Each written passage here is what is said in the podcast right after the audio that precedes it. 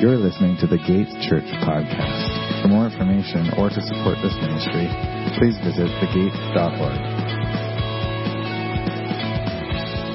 Good morning, everyone. It's uh, great to see you all here. This morning we'll be continuing our sermon series through the Lord's Prayer.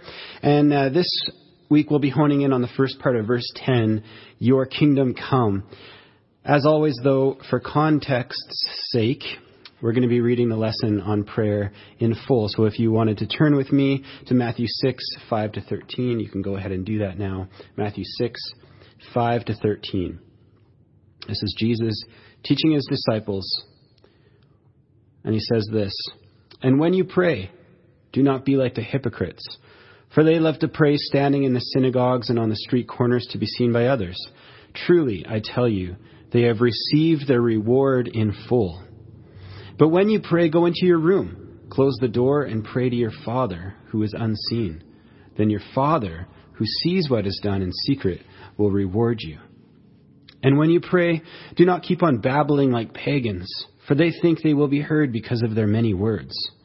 Do not be like them, for your Father knows what you need before you ask Him. This, then, is how you should pray. Our Father in heaven, Hallowed be your name.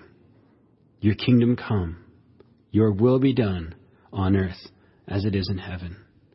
Give us today our daily bread and forgive us our debts as we also have forgiven our debtors.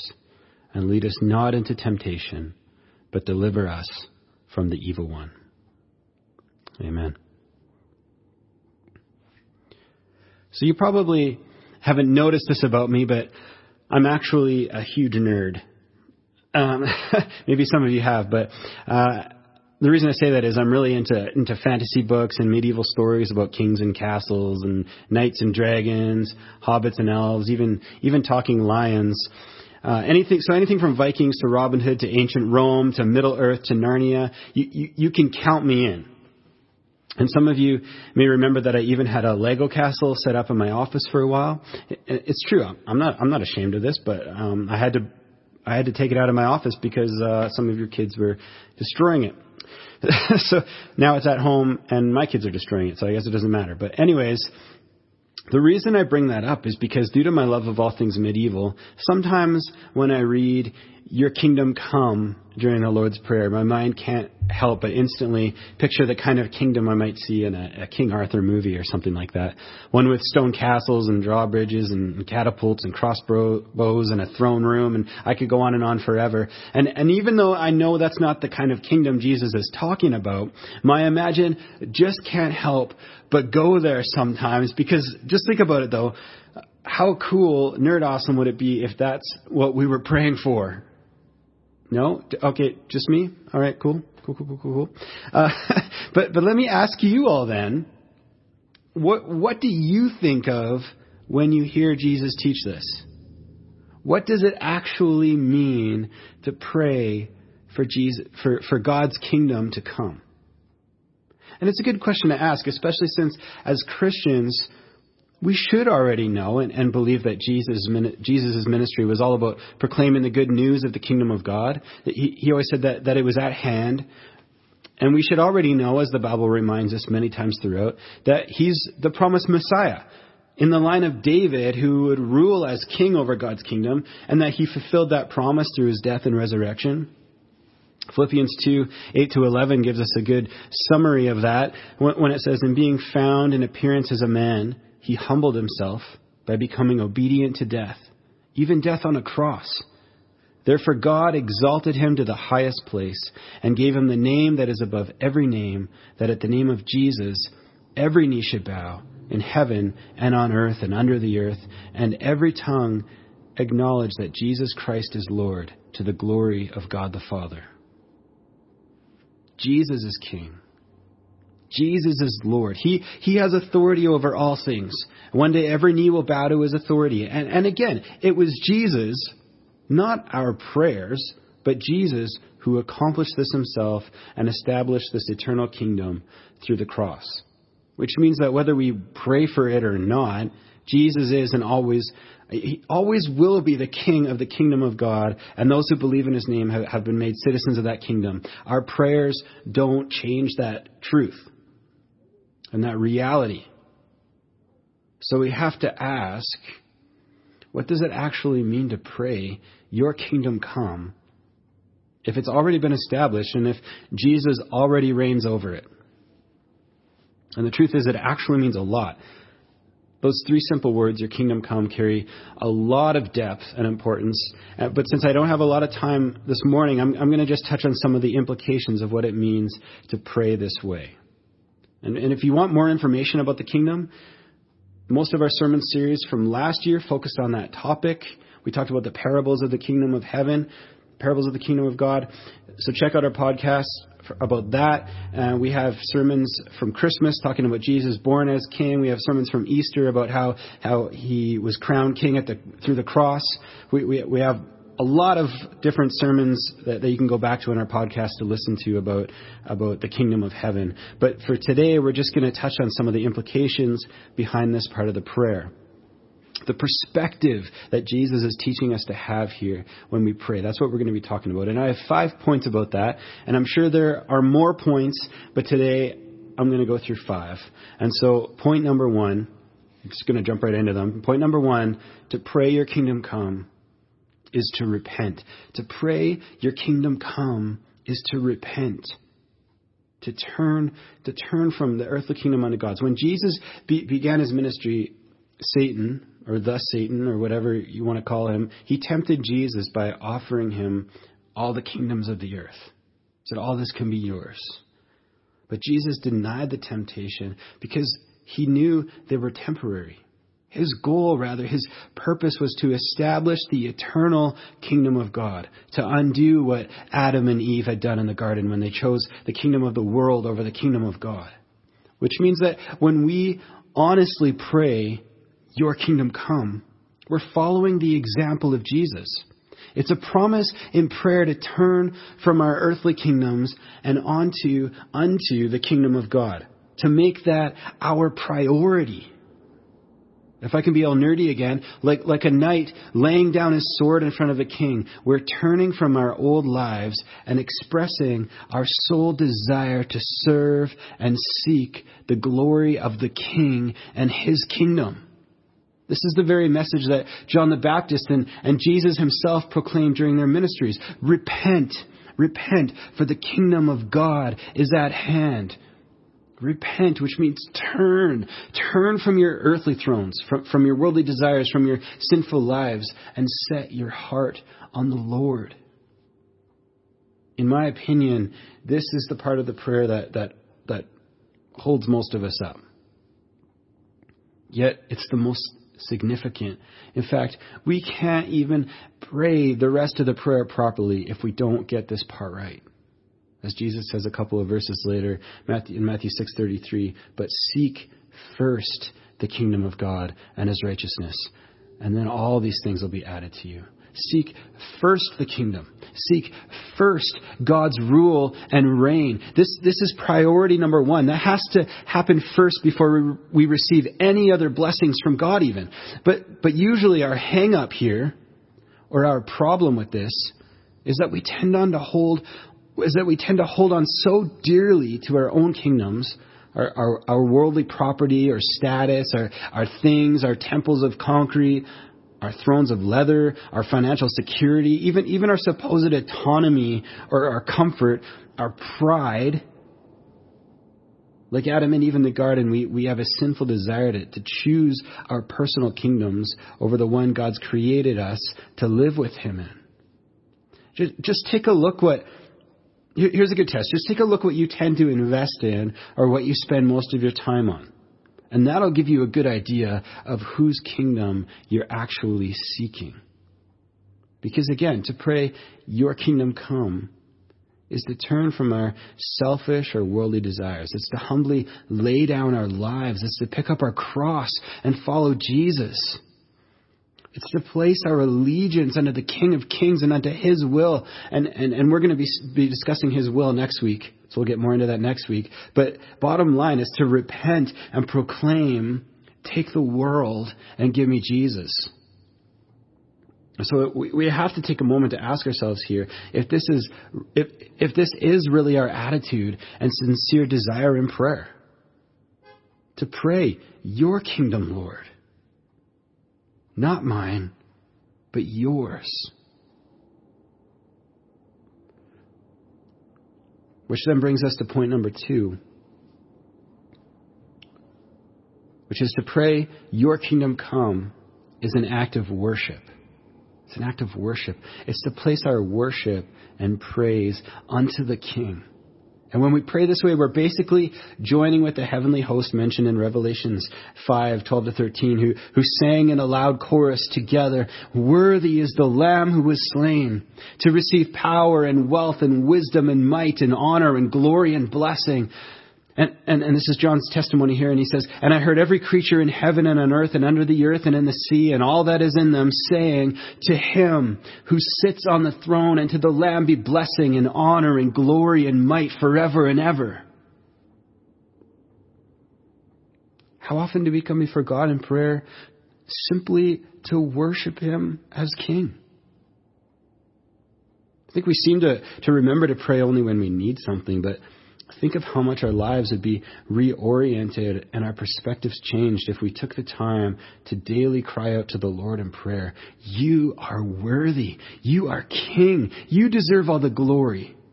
Your kingdom is much better than I could ever build. Or as Pastor Blair mentioned earlier, and, and since it's Thanksgiving today, shouldn't we be spending time thanking God for making us alive and part and of His kingdom? Citizens in his kingdom? So to pray your kingdom come is an act of worship. And that leads us to the next point, which is to pray your kingdom come is a petition of lordship. Point number three, to pray your kingdom come is a petition of lordship. And what I mean by that what I mean is that this, this prayer is also a request for Jesus to reign in and over our lives. In other words, to pray this prayer is to joyfully submit to His authority, to His guidance, to His grace. Theologian Timothy Keller writes, This then is a lordship petition. It is asking God to extend His royal power over every part of our lives emotions, desires, thoughts, and commitments. We are asking God to so fully rule us that we want to obey Him with all our hearts and with joy. So when we pray this prayer, remember, we don't make Jesus the king. We don't make him the king. He's always the king, whether we acknowledge it or not. But rather, when we pray this, we're choosing to submit to him as our king both personally and communally as the body of Christ. We're submitting to Him. We're, we're, our desire is for His Word to abide in us, for His Spirit to work in and through us, knowing that His ways are better and far more abundant and eternal than our ways. Even more than that, even by praying this, we're acknowledging that to live under God's rule, again, to seek His kingdom first, is to know grace and experience His blessing. Just as Paul prayed for the Ephesians in chapter 3, 20 to 21, when he says, Now to him who is able to do far more abundantly than all that we ask or think, according to the power at work within, within us, to him be the glory in the church and in Christ Jesus throughout all generations, forever and ever. Amen. So again, to pray your kingdom come is to pray, have your way with us, Lord. Work in us. Be glorified in us for all eternity. Be Lord of our lives.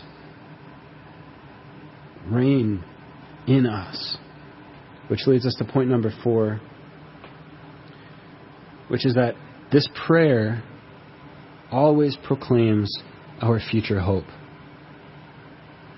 J.I. Packer writes it like this He says, In one sense, the kingdom is here now, and Christians are in it. But in another sense, that of perfecting the display of God's grace in the world, the kingdom remains future and awaits Christ's return. The prayer, Thy kingdom come, looks on to that day. As Christians, our, our hope lies in the promise that Jesus will one day return and fully consummate his kingdom on earth. So, though we are even now citizens of that kingdom and Jesus sits on the throne as the King of Kings, the truth is the world, the, the world is still in a fallen state, and our prayer, our hope, is for the day when Jesus returns and, and completely wipes out the kingdom of darkness for good. As it says in Revelation 21, 3 to 5a about that, about that day, John's testimony again, when he says, And I heard a, a loud voice from the throne saying, Behold, the dwelling place of God is with man he will dwell with them, and they will be his people. And God himself will be with them as their God. He will wipe away every tear from their eyes, and death shall be no more. Neither shall there be mourning, nor crying, nor pain any more, for the former things have passed away. And he who was sealed on the throne said, Behold, I am making all things new. That's Jesus saying that as the king. Behold, I am making all things new. So, yes, the king has come we're citizens in the kingdom. He reigns. He sits at the right hand of God on the throne. So the king has come, but he's also coming again to perfect his kingdom, to consummate his kingdom. That is our prayer. That's what we look forward to when we pray this. And, and in my opinion, hopefully he's coming soon. Because seriously, no, no more mourning or crying or death or suffering. He's making all things new and God Himself will be with us, His people. That's what I'm talking about. In fact, that's how theologian Graham Goldsworthy describes the kingdom. He says God's people in God's place under God's rule. That's how he describes the kingdom of God. God's people in God's place under God's rule. So simple but profound. So, in a sense, this is true for us now. But as citizens of the kingdom, this is not this is not our home. When Jesus returns, we'll see and experience this kingdom reality in full. Or as Martin Luther proclaims, to pray thy kingdom come is to yearn for that future life of justice and peace, and to ask that your future kingdom may be the end and consummation of the kingdom you have begun in us. But until then, we have point number five which is to pray your kingdom come is to say yes to being his ambassadors. To pray your kingdom come is to say yes to being his ambassadors. To be an ambassador to a king was, was to represent that king and country in both foreign nations and also among his people.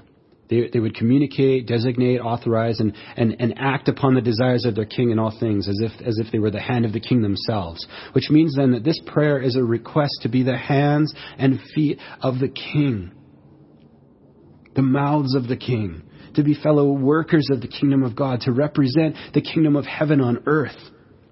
2 Corinthians 5:20 says, "Therefore we are ambassadors for Christ, God making his appeal through us." We implore you on behalf of Christ, be reconciled to God. So to pray your kingdom come is synonymous to praying, Lord, make your appeal through us. Let your kingdom be made known in and through us. So our prayer then, our desire and call as Christians of the kingdom of God should be to represent our King through, through living in obedience to His word, by proclaiming His name and his gospel, by building up the church, by making disciples of all nations, by bringing light into the places of darkness, and in the same vein, by showing those in this world a glimpse of the glory that's to come when Jesus returns. Which means that as Jesus' ambassadors, we should reflect the kingdom in the way that, that, that we comfort the broken, in the way that we welcome the sinners, bring hope to the hopeless, feed the hungry, lift up the poor, encourage one another in the faith, stand up for justice, love our neighbor, and above all, in the way that we reconcile others to God by proclaiming the name and salvation of Jesus to those who don't know him. As J. Packer again writes, any request for a new display of God's sovereignty and grace, renewing the church, converting sinners, restraining evil, providing good in this world, is a further spelling out of thy kingdom come. As we, as we pray for these things, for each other, for the lost, for God to work, and for God to work in us in order to see them accomplished. We're basically praying this prayer for God's kingdom to come. Therefore, as it says in Hebrews 12, 28 to 29, Therefore let us be grateful for receiving a kingdom that cannot be shaken, and thus let us offer to God acceptable worship with reverence and awe, for our God is a consuming fire. Lord, may your kingdom come.